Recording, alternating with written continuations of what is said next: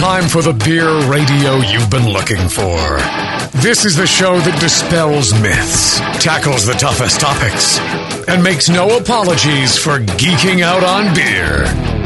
Hosted by two guys that drink before they think Jamil Zainasheff and John Palmer. This is Brew Strong.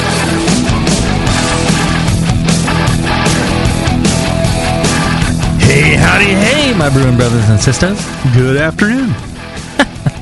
All right, I'm Jamil Zainasheff. We're here with Brew Strong. I got my co-host, John Palmer, How you doing? and our special guest for the week, Tasty McDole. Hi, gang. How you doing? Good to have you here. Yeah, it's great. Here in, in sunny, sweaty Pacheco. yes. Everyone talc up the uh, the junk. I did. I did. Yep. Yeah. Armpits too. I know the deal here. Okay. We're getting a little excessive there. I don't know. Okay. A little talc on the junk never hurts. Well, unless you got open sore, then you know it's it can be out of hand. So, or if you, or if you have vinegar. no, that's, that's right. That's baking soda. Never mind. Uh, yeah, we're supposed to be talking about uh, technical issues in brewing. You know, so uh, Oh. you know for the for the, uh, uh, the Learn to brew strong. and, and even pro brewer. Yeah, learn learn to brew strong. Uh, learning. Uh, you know, last show we did uh, melanoidins. hmm The show we're doing head retention. That's right. Good foam. What Good good do? head. Yeah, That's right. What could you ask for? But good head on your beer. And uh, we'll be covering other topics as we go forward, and uh, we cover them in detail. And, and what we do is we get um, questions emailed into us, uh, brewstrong at thebrewingnetwork.com. And uh, people send us in questions, and we kind of sort them out into these topics, and then we cover the topic in depth, answering all the uh, the uh, aspects of the question and, and telling you what uh, what the answers are and we'll have uh, experts such as John Palmer, or you know, uh, maybe uh, John and I'll bring in uh, you know somebody from the industry as well to uh, fill in that. Uh, you know, uh, both uh, you know, I know John uh, just recently. Speaking of head retention, he recently wrote an article for uh, Brew Your Own magazine uh, on head retention. John and I both do uh, uh, columns for uh, Brew Your Own. Uh, I do the style profile column, and John does the uh, Advanced brewing. advanced brewing column.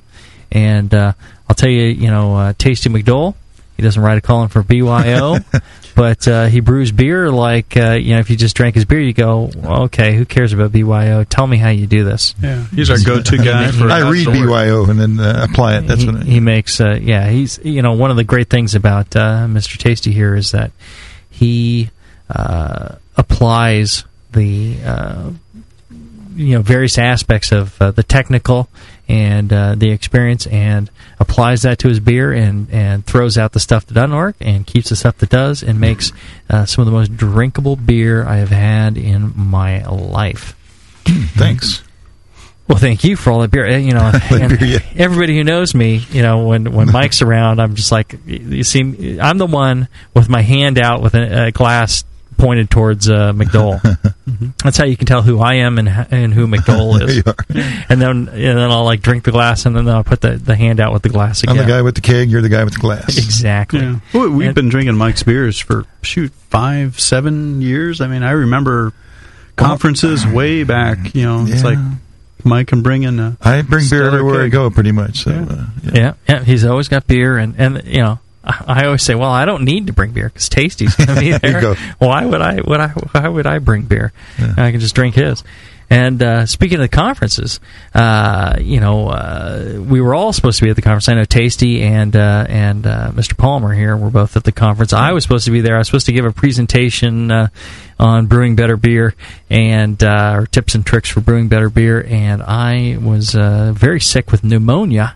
And uh, my my good buddy here, John, he I was he telling everybody it was agreed the to- clap, but he he believed me. agreed to uh, sit in for me and uh, do a, a talk on water, I guess it was, and and and uh, I hear that uh, you were a little under the weather as well when it came to the conference. Uh, you got uh, you got some sort of uh, you know I had pneumonia, you had Hangover. hangoveritis as well. It's you Yeah, know it's well, NHC, a- what do you expect, Yeah, it's it's a beer conference and Yeah. and you know you meet all your great friends there, and so that's why uh, Mm-hmm. turns into being uh, a, a little bit uh, little bit of beer. So, so tell us about that. What what what happened to you? Well, and you know, as as you were saying on the lead up to NHC, I mean, it, it's the best event of the year. I, I prefer the National Homebrewers Conference, the GABF. Um, I think I think the caliber of beer you get at the NHC is every bit as good as the GABF. I mean, you know, so you're Yeah, blaming yeah. it on the quality of the beer. Well, it's so Yeah. drinkable, yes. yeah. I mean, I think it uh, has something to do with the quantity, quanti- well, And availability, yeah. the And price. quantity consumed. yes.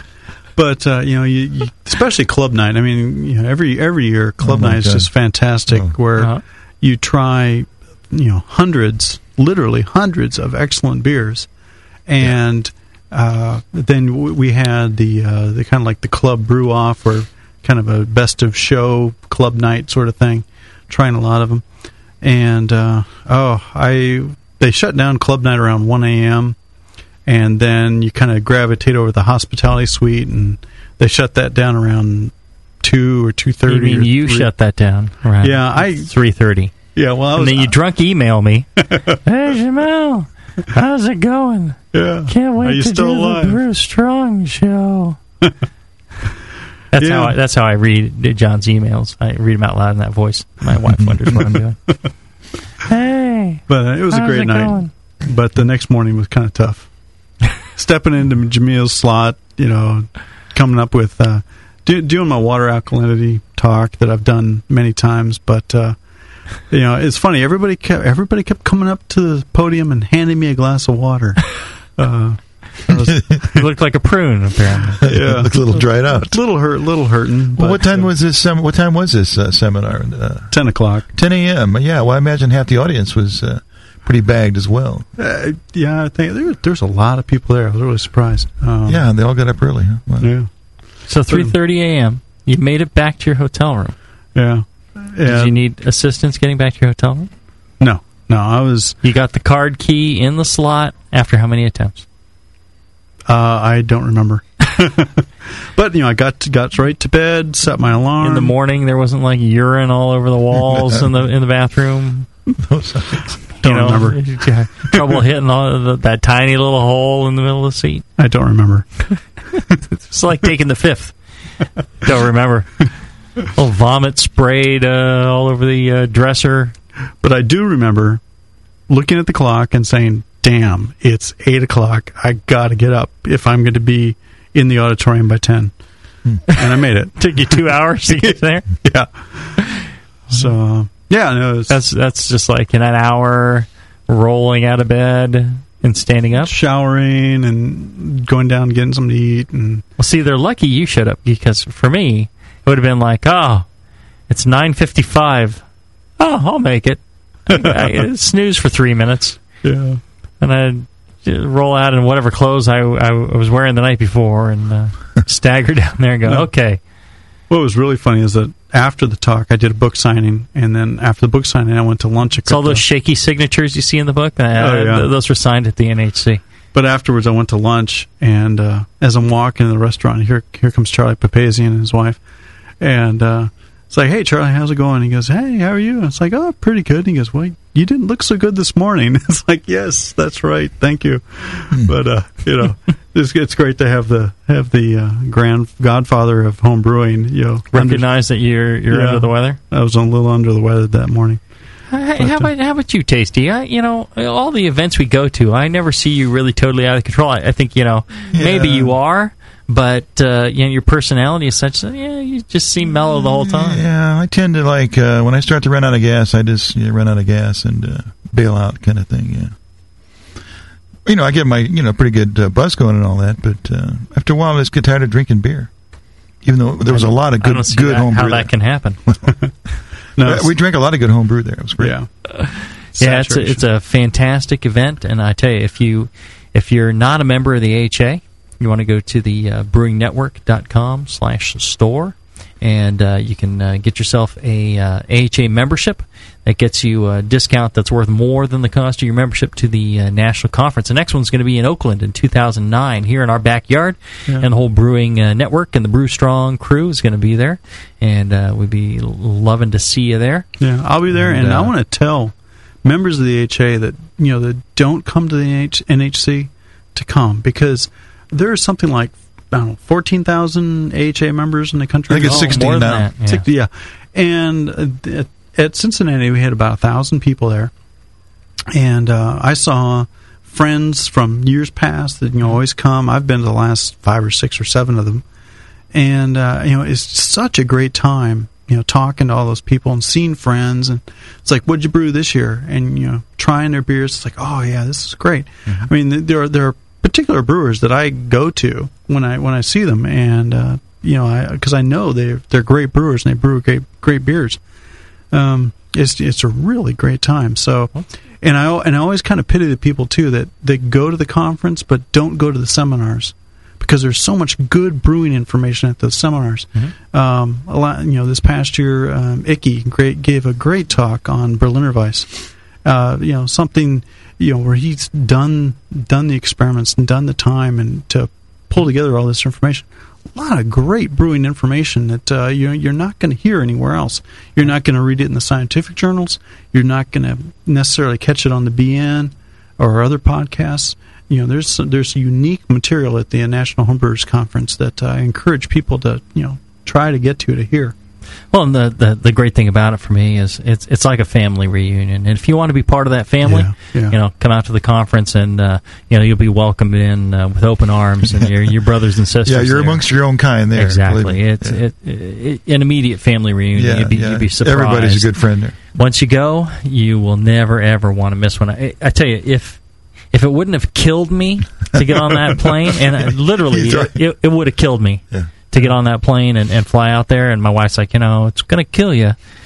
Uh, you know, I would have I would have been there. I, I can't believe I, I ended up having to miss the uh, conference this year. It, it was really, uh, you know, risking death. Uh, you know, it was a reasonable trade off for me, but uh, uh, you know, my wife didn't see it that way, and my kids didn't see it that way, so I had to uh, I had to skip it this year, and that's just going to make me all the more uh, wild when it comes to 2009 here in Oakland. Yeah. So sign up for that.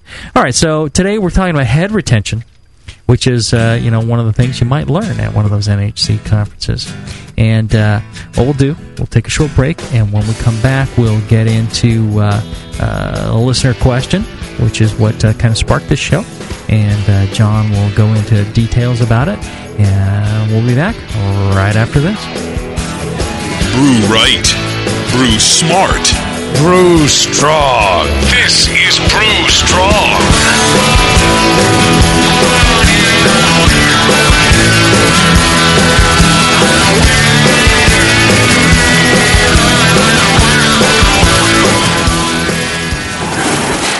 Hey, Push, the new brewery's looking good. Thanks, Finn.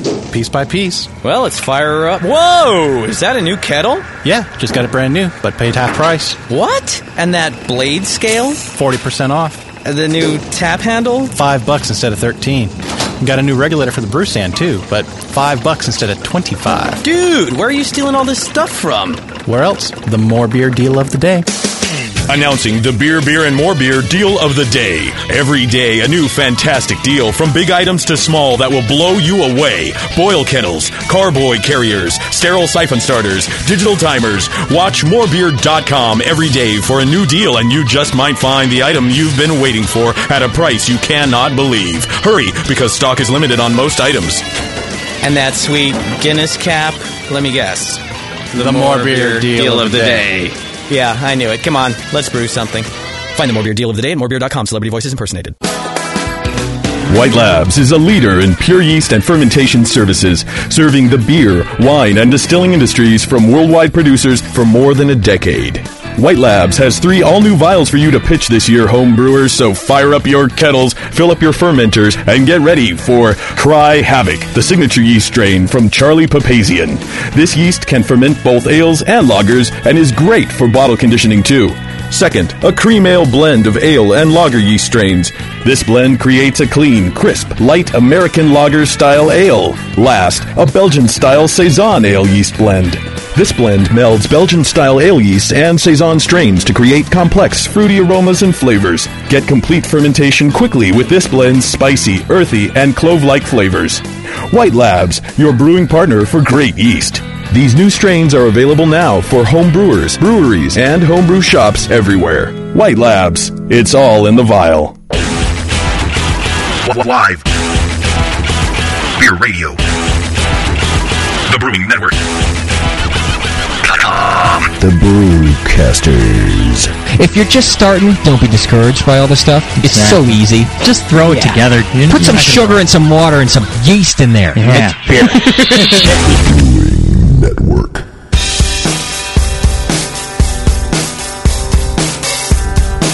Back to your hosts, Jamil Zainasheff and John Palmer. Putting the testicles in technical.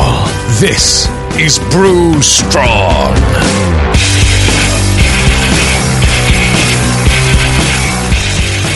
All right, we're back. We are talking about head, head retention. So when was the last time you had good re- head retention? Uh, like last night. Uh, you know, I, I, I cracked open this uh, Robust Porter, which I had brought a keg of to the anniversary party, but it stayed in my RV fridge because I had like lack of Oh. transport. wasn't going to carry the thing with my pneumonia to the anniversary party.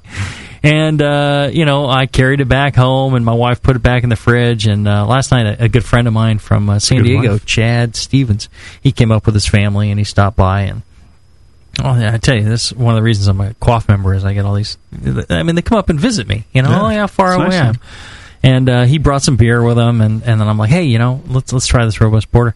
And it turned out, you know, just a thing of beauty with a great balance, and and the, the foam stand on this thing was, you know, there's like a two inch pill that that rode the the beer all the way to the bottom of the glass, and then you could like dump that thing into your mouth and uh, and uh, swallow it. You know, Makes me I wonder. Can you have can you have, can you have too much head retention? and do you swallow? Yes. yeah, you can never have too much head, and uh, yes, I swallow at the end. And uh, so, what brings this whole thing up? I apologize. I know Egg this whites. is supposed to be all about uh, beer, and serious beer information, not like that uh, screwing around show I do uh, other times. But uh, uh, I got a, a uh, email from Joseph, and uh, he wanted some help with head retention, and and he says, uh, "I have only brewed six batches, all different styles, and I have had no luck with head retention. I have followed the suggested car- carbonation levels in Palmer's book. Wait till see, they always blame you for you know, you know. Well, I'm, I'm comfortable with that actually. Yes, uh, waited at least three weeks for bottle conditioning. Taken gravity checks to make sure fermentation is done. No bleach in my cleaning. I use Star San and let it properly drain out. With the last two batches, a Bavarian and an American style wheat, I even went to the higher end of the carbonation level.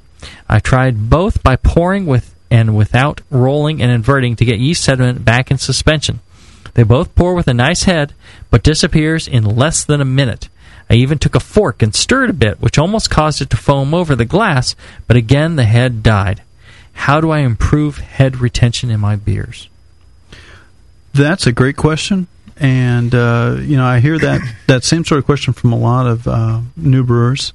I'm wondering, Jamil, do you know if do you know much about his process? He's an extract brewer. Yeah, yeah. Okay. extract brewer. And uh, yeah, I went through you know the glassware, dirty glassware, and uh, a lot of other uh, uh, common things that, that cause head retention problems. And carbonation isn't a problem because if he stirred it up with a fork Right. and it foamed over, then he's got plenty of gas in the thing. He's good. At got he's got good head formation. He just doesn't have head stability. Right. Because those are the two the two factors of, of good head formation and stability, or you know, There's a lot of other and fac- endurance or something yeah. like that. Yeah, Alcohol. It's all good. yeah. There we go. all plays a part. Get a good head. Um, we're just dirty. We we're, actually, we're juvenile. I think. Yeah, is it's pretty it- much yeah, like Too much Or I'm juvenile. Yeah. You guys are like, oh, this guy's disgusting. What's What's, the going matter with him? We should be on a better show. I don't know what you're talking about. Okay. Um, what uh, is he doing? Um, you know, partial gra- partial boils on the stove. Do you know? Any idea? Don't know.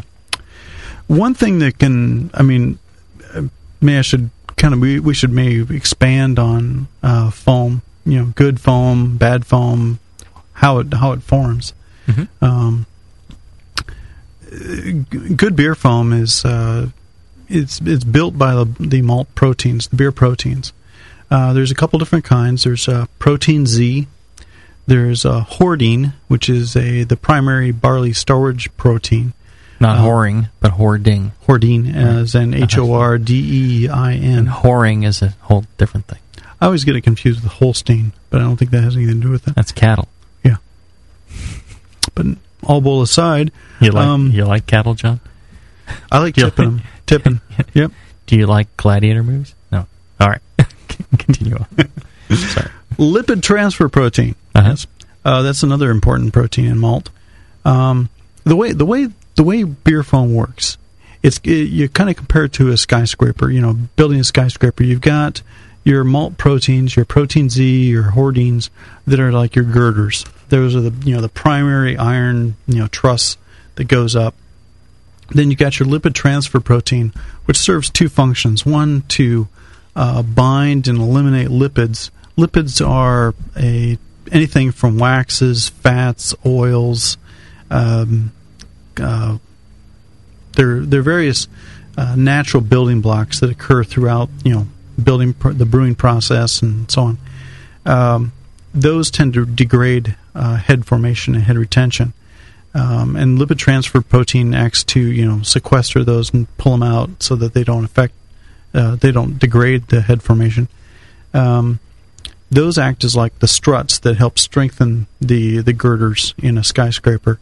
Then you've got your uh, uh, hop alpha acids and uh, ions in the in solution: calcium, magnesium, aluminum, uh, manganese, zinc. Those are your metal ions, and the hop alpha acids are like the gusset plates on the skyscraper. You know that you put at the joints to stiffen a joint, and the ions are kind of like the rivets that you use to you know bind that plate to the structure to reinforce it. And uh, all those things, all those elements come together to promote and stabilize the foam. Well, you mentioned hop alpha acid, so uh, I imagine that uh, it, it can play an important part in, in, in that, but on the other hand, it's not necessarily absolutely critical because if you get something like a, uh, uh, a Bavarian Hefeweizen, uh, maybe you have more of something else because those will have a great uh, uh, Those have great foam, head, yeah. foam development and retention, and uh, foam stand you know is, is very durable on that. But um, Low IBUs, low alpha. low IBUs, low alpha. That's right. So it must not be that critical. It, it, I'm, but on the other hand, you have a real hoppy beer that tends to have a nice uh, foam as well. hmm Yeah, it's you know it's a system where you have you have checks you have checks and balances. You have you know pros and cons in terms of the ingredients of the beer, the style of the beer. In a Bavarian Hefeweizen, you have uh, you have a lot of protein to work with. You you know the wheat has more protein per mass unit mass than barley does, uh, or at least that makes it into the beer. But no gussets. What about the gussets? How is Well- that uh, possible then? uh, you still have even in a wheat beer you have you know a minimum level of isoalpha acids Mhm. and there's enough there with the plentiful protein and you know, probably the lack of lipids that's Mm-hmm. you know in- that beer versus a, a comparable barley beer that uh, make for very stable foam Well, and then when you have a lot of uh, hop acids and very little of the proteins, it still works. Well, you know, there you have a problem with uh, you know lack of formation, but good stability. Mhm. So you know, if you're drinking like I'm looking at a you know an IPA here, uh, this is uh, Avery, Avery India Pale Ale. You know, heck of a lot of foam stuck to the glass. Uh, you know, it's uh, it's a higher alcohol beer. It's got uh, you know high alpha, um, probably not not as much protein, but uh, you know great stability. Um, so you know the, you get you know you get different kinds of foam in different styles of beer. Uh, in this particular guy's case, uh, where he's got you know he's brewing uh, Hefeweizens and, and wheat beers with that should have you know you know commercial examples show great head stability and you know good foam formation. Um, maybe there's maybe there's some brewing process parameters that are uh, interfering. Well, and and so you know, let's get back to your uh, your discussion there, where you were talking about uh, the types of things that make uh, for good head retention, and you know, uh, can you fill out uh, you know some of the the processes that affect those those things? Sure. Um, So you know, like I say, you, you're building the skyscraper. You've got two different kinds of malt proteins that you know combine to make the main girders of the foam. You know, the are the big structural components. Uh, you've got lipid transfer protein, which acts to you know stiffen the structure and stabilize the structure. You've got your hop alpha, and you and you got your cations that help to reinforce that structure. Well, then on the other hand, you have your lipids, which are your waxes, oils, etc. You know, if you've been eating chips, if you got chapstick on, if um, your yeast is autolyzed, that'll re- help release you know lipids into the beer, which will degrade the foam. It's kind of like you know uh, pouring oil, you know, on a beer. I mean, you know, if uh, people, you know, everybody's seen that where you you have uh, soap suds in water and you pour oil, oil in, you know, just the foam, you know, shoots the side. It really destabilizes foam. Uh, so lipids are a big problem. Um, and you'll see that in uh, you know beers that have been in the fermenter too long.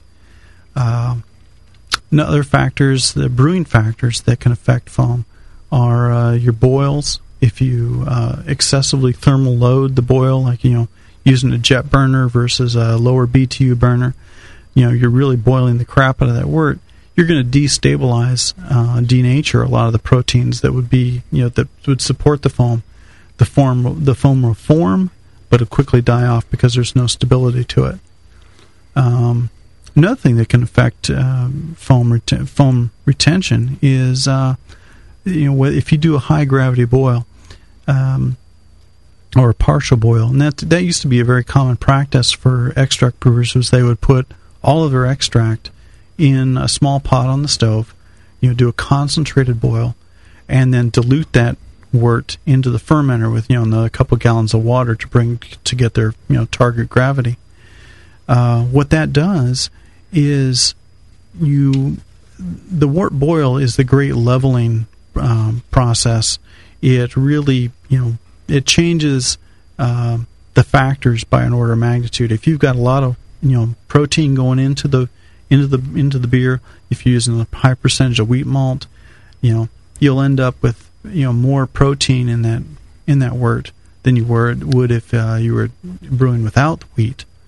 But after the boil, uh, you've reduced the total protein by you know mag- order of magnitude by ten times, and uh, so and it's especially true in the case of a high gravity boil, where you're going to coagulate and go through a hot break, and a lot of protein is going to you know coagulate and settle out, and then you're going to dilute what's what's left into your fermenter, and you end up with less protein to form foam in uh, a beer that's been made that way than if you'd done a full volume boil.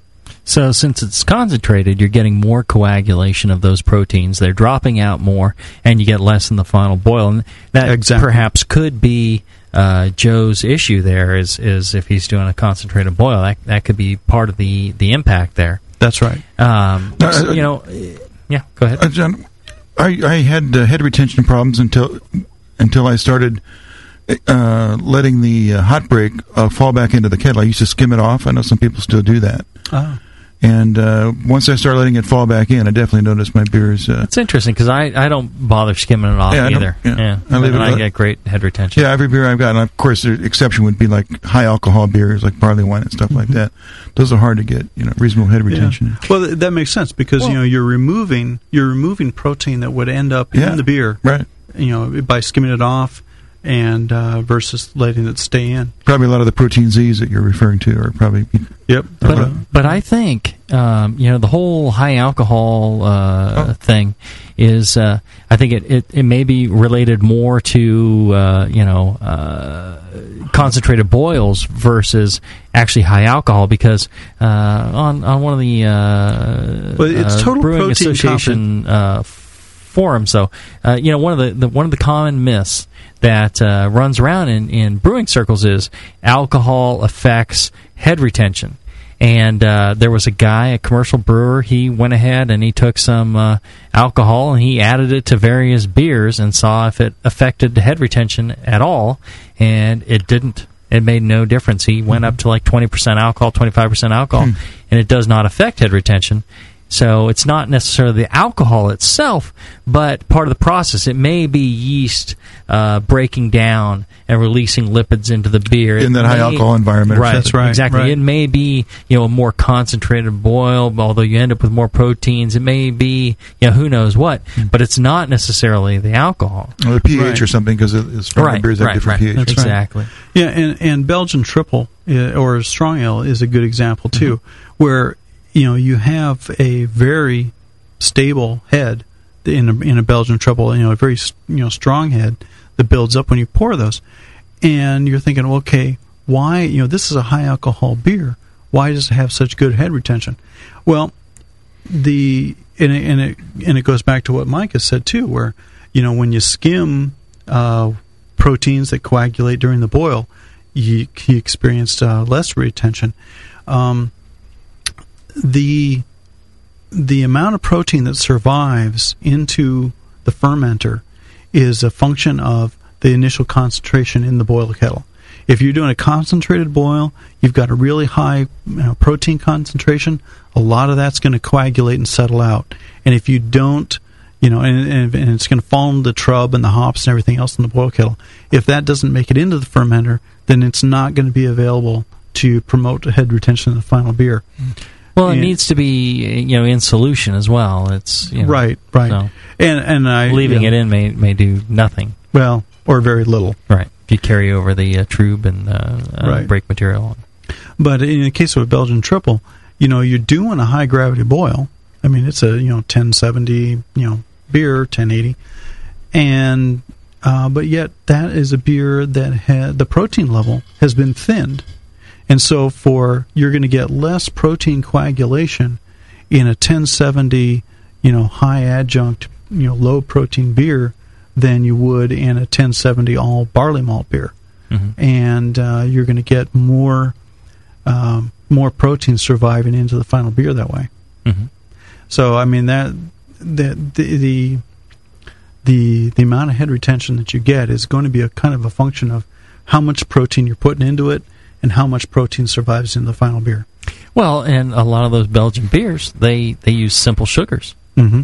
as well, and there's no proteins in there, right? That's right. So, So, you're diluting the initial protein, and you're and you kind of maybe stay under a threshold where you get you know a lot of coagulation, a lot of hot break occurring that would take that protein out of solution. E- even then they survive, right? Mhm. Okay, so uh, what we're going to do is uh, we'll take a short break. When we come back, what we'll do is uh, get into some more listener email and uh, answer some of those questions relating to head retention and uh, talk about how all this information that you've just given us uh, relates to uh, Practical brewing, brewing, practical brewing, and, and, and what you do to get great head retention in your beers. We'll be back right after this. Keep your carboy cap on. This is Brew Strong. We'll be right back.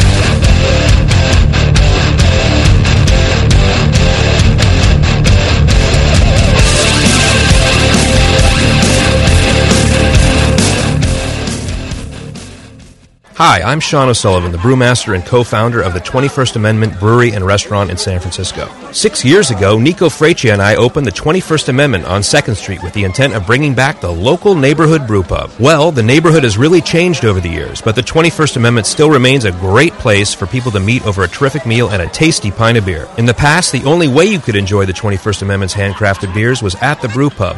Well, all that has changed. Now, the 21st Amendment beers are available in cans. That's right, cans. When was the last time you had a great beer in a can? Well, that day has come. We're offering our world famous watermelon wheat and 21A IPA in cans. Cans are a better package than glass because cans keep the beer fresher longer, but you can also take cans to places where bottles can't go, like the beach, lake, golf courses, and sporting events. So join us in the revolution to take back the can from the big breweries and crack open a cold 21A craft beer in a can. The 21st Amendment, 563 2nd Street in San Francisco, just two blocks from Giants Park. Did you know that every day a brewcaster goes to bed hungry? Did you know that that brewcaster is silently calling for the help of people just like you? Do you know that every day the unicorn and the rainbow have to blow sailors for loose change? For less than the cost of a half calf, quad shot, venti extra hot soy milk, triple pump, hazel, low fat foam, double cupped macchiato a day, you can help starving adults in Pacheco. Your love can be felt for as little as 7 cents a day. Visit thebrewingnetwork.com slash donate to sign up today for as little as $2 a month. Private first class in the BN Army. Buy your way up the ranks as corporal, sergeant, ranger, or colonel with an easy-to-do monthly donation that keeps Brewcasters alive and your favorite internet radio station broadcasting. No donation is too small to help those in need. Can't you find it in your heart to share your love with a Brewcaster? In return, you will enjoy the wealth of knowledge that comes with every episode of the session, The Jamil Show, and yes, even that other show. Thank you for listening, and please sign up for your donation at thebrewingnetwork.com slash donate today. Entertainment you want.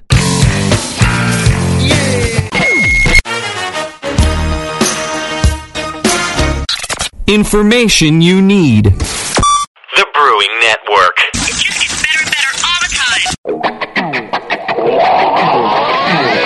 Back to the beer guys that make other beer guys look like wine guys. Brew strong.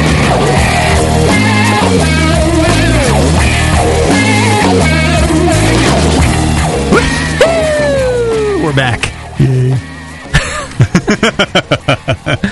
I think there's some slapping in order in between these breaks here. Or, uh, you know, th- th- that's one of the things that police say always, you know, I gotta have my John here, but you know, uh, Plisse always brought. he was uh, always slapping. Or? yeah, he was always slapping his junk around during the break, and uh, that was very entertaining. Uh, Okay. I must say, you know, just the thwacking sound all by itself was quite melodious uh, during the breaks.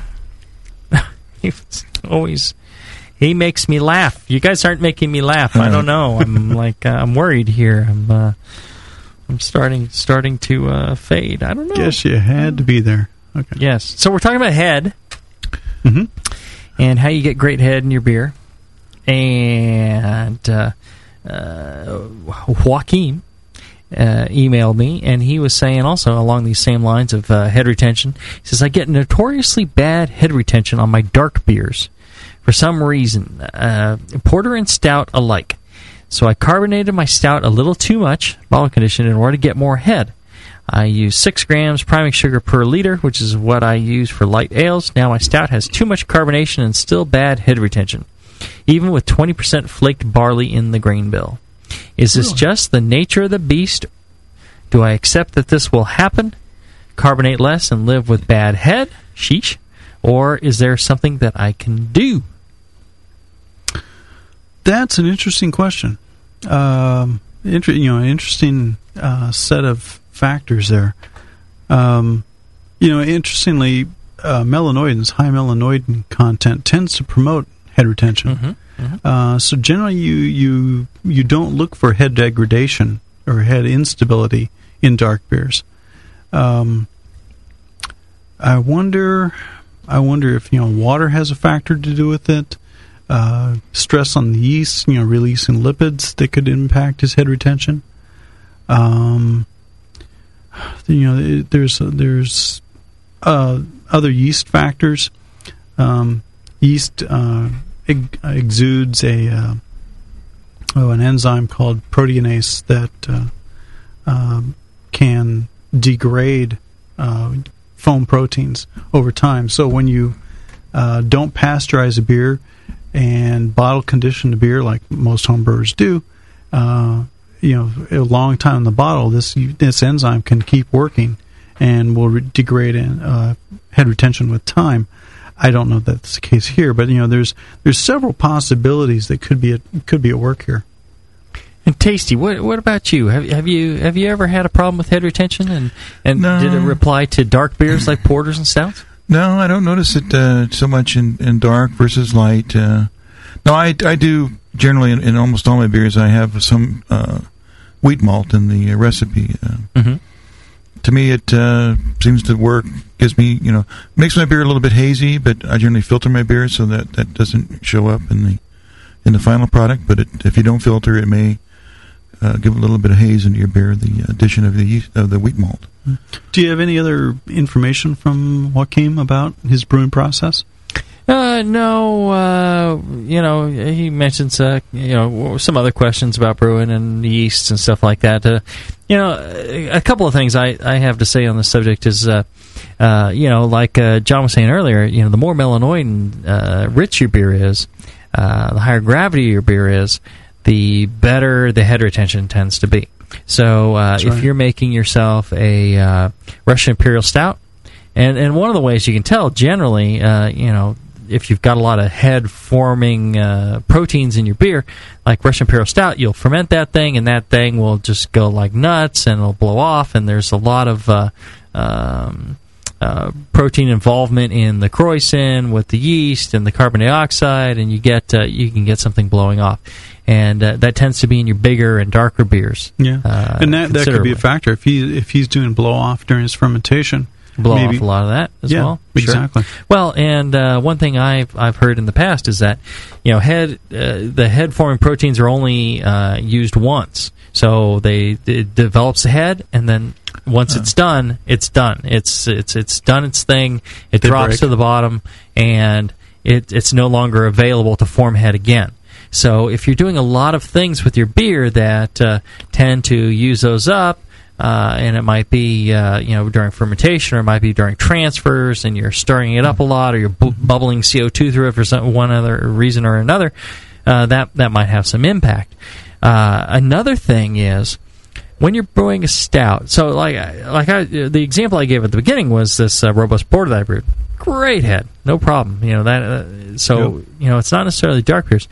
Uh, when he was talking about stouts, he increased the carbonation on his stouts. Now, when you are brewing something like a dry stout, something that um, you know really deserves a low level of carbonation, you see these stouts served, uh, you know, on nitrogen, and you see these you know great heads that they get. Uh, you know, part of that is keeping the you know forming the head, but also the CO2 portion of it is lower in the Right. beer. It's a low carbonation beer. If you over carbonate it trying to generate head, what you do is you get a really acidic carbonic bite to the beer. It makes the beer seem thin. It makes the beer seem harsh. It makes uh, you know a lot of trouble.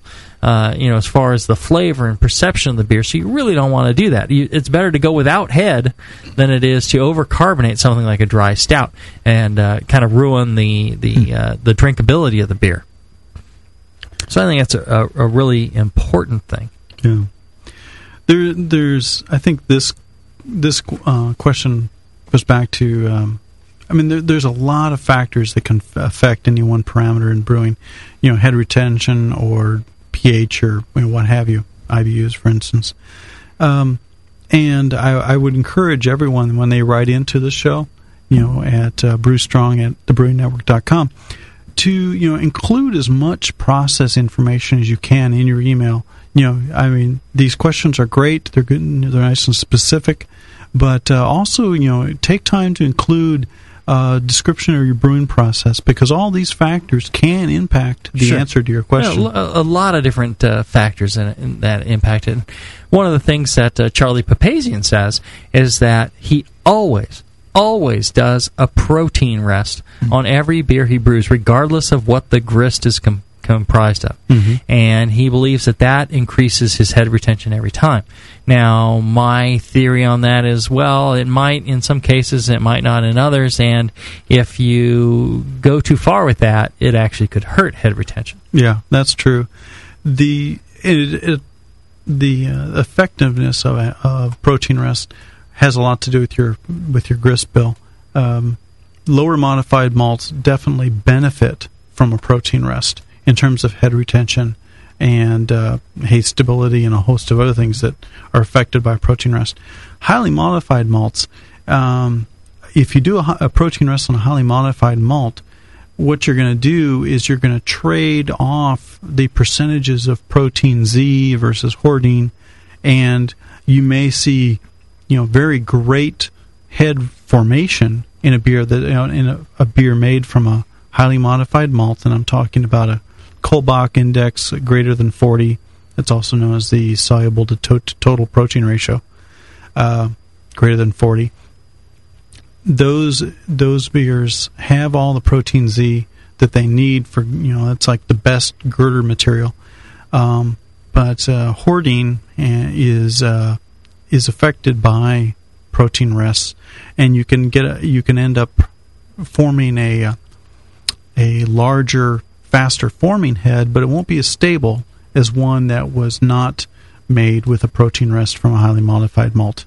If I made myself clear there. Okay, I get it. And Mike, do you do you do protein rests at all? No, I just do a uh, just an intermediate rest. I go in about 145, then I bump up to my uh, sack temperature, whatever that is for the beer. Yeah, so you're you're just just working the sacrification rests. Yeah, pretty much. I mean, the intermediate to me is just uh, mix. I use that to ensure that I have a pretty fermentable beer because I like my beers to finish, you know, pretty dry. Yeah, same here. I, you know, I, I tend to skip the protein rest, and I have no problem with head retention.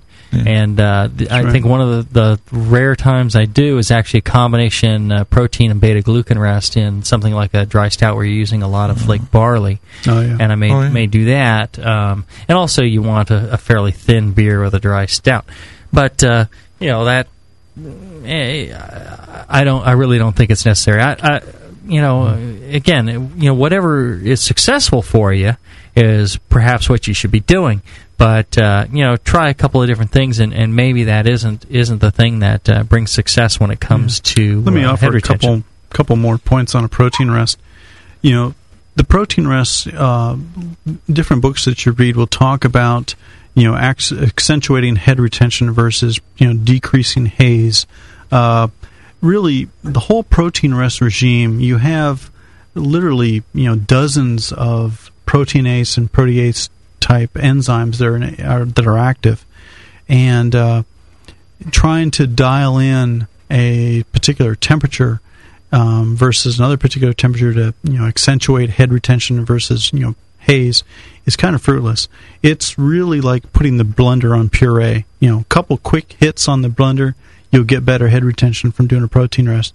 You let it go anywhere you know over that any you know you know too long, and I'm talking about probably anything for today's malts over 15 minutes. Yeah, I limit myself to 15 minutes. Yeah, you're really starting to degrade your head retention. You may see great head formation, but that head's going to fall quickly. So, you know, Joaquim, I I wish I knew more about your process because then I could offer more, you know, ifs and buts and so on to help define what may be the problem.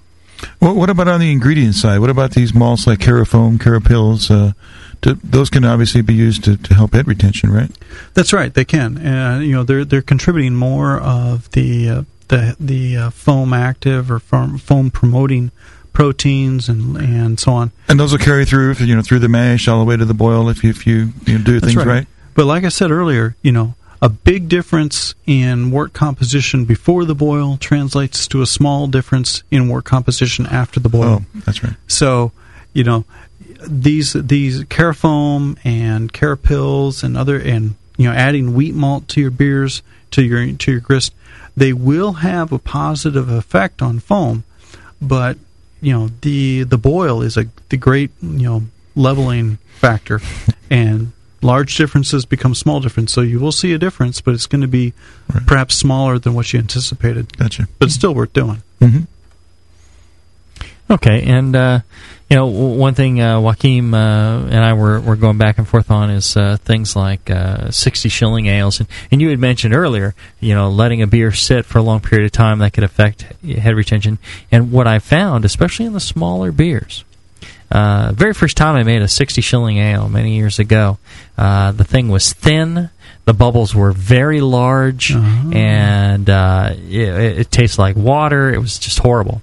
And uh, somehow I, I I stuck the keg, you know, off in one of the cold storage, and I forgot about it because it was so bad. I was going to pour it out. I just somehow lost track of it and, and didn't pour it out. And uh, about a year later, I came back across this keg. I'm like, what the heck is this? I'm like, 60 shilling. I'm like, wow, you know, it's a year old. So I wanted to taste how it would be supposedly oxidized and horrible, like people say these light, these small beers are. And I poured it, and it was a thing of beauty. Giant uh, head that uh, lasted, you know, again, it formed that slug of uh, foam that never went away. you know, yeah, I could have left it there for a half hour and and it would have had no change, and uh, the beer, you know, just had really developed. And I, I think there's there's something to. Um, you know, letting the beer uh, develop over time, and and uh, having well, you having know, it's, it's just it just goes to show that you demand. yeah, that's true. Absolutely. And uh, if you want to read about the man, uh, there's that book called Brewing Classic Styles. You can uh, By pick John up in- Palmer and Jamil Zainab. No, it's Jamil Zainasheff and John Palmer, and you can pick that up in the Oh, Brew- boys. the Brewing Network store, and you get a signed copy. And uh, there's also some other book in there called How to Brew, but uh, you don't really need that. You need the the Brewing Yeah, don't Styles. start there. And uh, anyways, uh, and what would happen is, uh, you know, it makes a big difference. I was uh, discussing this with uh, a couple of people, uh, and you know, one of the theories is, well, you know, there's a, a especially right after you brew a beer, if you're not filtering it, uh, there's you know a very fine particulate matter that adds, acts as uh, nucleation sites for the CO2, right. and it takes quite a bit of time for those to completely drift down through a keg of beer and fall to the bottom. So a certain amount of time ought to be allowed for that. If you uh, you know, especially if you're not filtering Polyphenol Uh, and tannin You know precipitation. those yeah. those things can uh, really spark uh, you know the large bubble formation that seems you know make the beer seem thin. So uh, you know that is one of the things. Don't don't give up on a beer. That uh, you know let it sit for a while. See see what happens. Again, if you have a lot of yeast in there and the yeast die, I think you know there is there is a negative effect on on That's uh, head retention. But uh, you know letting a beer sit cold for a while. Uh, you know, if it's not uh, contaminated or whatever, uh, it actually does uh, quite a good job. Good point. Good point. He's the man. That's why we call him the man, huh? there you go. That's why I got it tattooed across my nuts. Yes. And uh, Steve uh, from Cleveland, he was uh, he was saying, I have deleted my protein rest from my alts. And this is a much longer email, but we're talking about protein rests and stuff in, in alts and helles and stuff. He said, I have deleted the protein rest from my alts and lagers as I think they are a bit thin, and I've read that a protein rest may actually harm head retention and body. Uh, and he says he's used all Durst and Weyermann malts, which are, are fine. And you were saying earlier, John, that if you went past certain points, like putting in a blender, and it's okay to chop it up a little bit and make it nice and consistent, and, and Right. that helps. But you keep chopping it, and it turns into you know just liquid Puree. snot, and, and Exactly. and, uh, you're you're chopping those proteins too short. It goes from long proteins to medium proteins to the shorter proteins, and Yeah. and pretty You know, much uh, all natural processes are a matter of optimums. You can have too little and you can have too much. And you can never have too much head. but uh, you can't have too much protein rest. And if you take, Yeah. you know, if you hit the blender a couple times and and you know degrade those large proteins into head positive proteins, you know, medium sized stuff, great. If you do it a little too long, those medium sized degrade into small proteins and amino acids, which don't enhance head formation. And actually, amino, you know, excessive amino acids, excessive FAN, which we you know talk about as a desirable thing, free amino nitrogen. Right. We talk about that as a desirable thing for most fermentations. But if you put too much FAN in, that's a form of lipid and it will degrade head formation. Okay, and one one last thing before we take a take a quick break. Uh, uh, Russell was brewing a uh, uh, doing a uh, toasted coconut uh, chocolate porter, and uh, they were telling him they said uh, stay away from throwing cocoa beans into the boil because it'll extract fat. And uh, it'll it'll affect head retention. You should use cocoa powder instead. What do you think? Well, yeah, definitely the fats. You know, fats are a form of lipid. They're going to impact head retention. Uh, also, the um, you know the fats in cocoa beans um, are going to oxidize, and you're going to get some oxidation flavors. You know, quickly out of that beer. Well, and and you know, this is what I tell people as well. I say, well, you know, go with the cocoa powder. It has less fat. They've removed a lot of the fat, and you know, go with the lowest fat cocoa powder you can get your hands on, and do that. And I've heard a lot of people say, no, no, no. You know, the cocoa beans are fine. You know, I don't have any problem with head retention. And I think, you know, maybe it's a balancing act. Again, this is a dark Right. beer. You know, a lot of people make it higher alcohol, things like that. I would worry more about the coconut. Coconut, uh, True. you know, Yeah. shaved coconut has a lot of fat in it Yeah. and uh, that that could be much worse. And uh, But the you know when you boil things, the fat tends to rise to the top. If you were able to draw that off of the bottom, maybe you would not have so much fat in your in your beer. I That's think true. maybe being careful and racking from the the boil kettle to the uh, to the fermenter. You think that would make a difference, John? Yeah, it would. It would. It would help you get get some of the lipids out of solution, Mhm. uh, and and keep your head formation in the beer. How about you, Tasty? Have you done any of these, uh, you know, beers with uh, coconut or any Hazelnuts. fat-producing uh, type no, of thing? I don't. Yeah, no, I haven't made beers that uh, seem to call for those. I do, you know, pay a lot of attention to, you know, what I transfer to my fermenter, and make sure that I don't get a lot of the uh, dog hair of the cold break in, in there. Which I, you know, that's that's where the lipids are going to basically be at, right? Yeah, the, co- the cold break and the hot break too. All right. Yeah, if you, I think you know, there's as I said, there's so many, you know, too much, too little aspects in all natural processes in brewing that you know it's definitely the case. Yeah. You need a little bit of hot break and a little bit of cold break to help you know improve the fermentation Right. health of the beer, but too much is going to start degrading things. Well, if you have a heavy oil, you know, uh, again, you know, might might might rise to the surface. Uh, part of the boil. Yeah, yeah. I was just Yeah, I was thinking about something else. When, yeah. Got that faraway look in his eyes.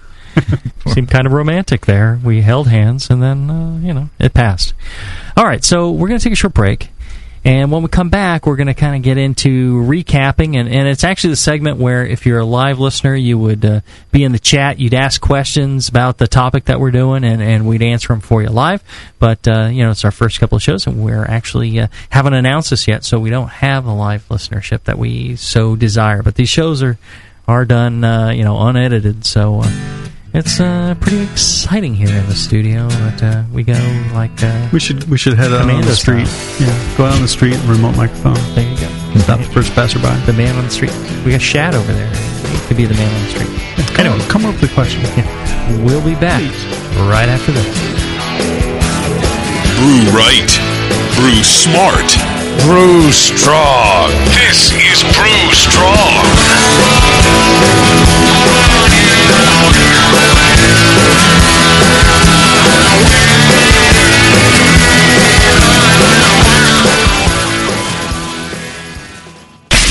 oh crap! It's the hop shortage. No, not the organic free range oyster Russian Imperial Coffee Stout. It's all gone. We'll never brew again. Damn this hop shortage. Damn it to hell.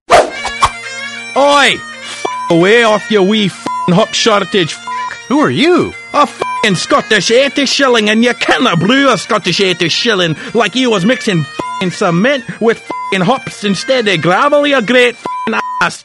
Use less hops, brew more beer. Northern Brewer has kits and ingredients for dozens of worldwide beer styles that don't require a lot of hops to make a great pint, like the bloodthirsty and abusive Scottish 80 shilling. Keep drinking great beer. Order at northernbrewer.com and get flat rate $7.99 shipping anywhere in the contiguous U.S. One beer kit, $7.99 shipping. One million beer kits, $7.99 shipping. Together we can beat this hop shortage. My lambic. It'll only f***ing help it. This is www.thebrewingnetwork.com. Sit down next to it, grab yourself a paper towel, and watch those yeast have sex. You're, you're listening to the Brewing Network.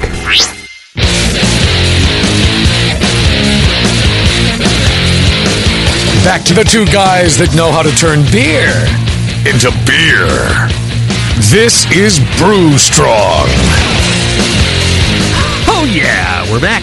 We're talking head retention, and um, I think we got a, another Good head qu- forever. question, question, question or two that came in, uh, uh, Mike. Yeah, I get this question all the time from home brewers. Uh, they, How are you so attractive? I don't know. Yeah, well, they don't ask that.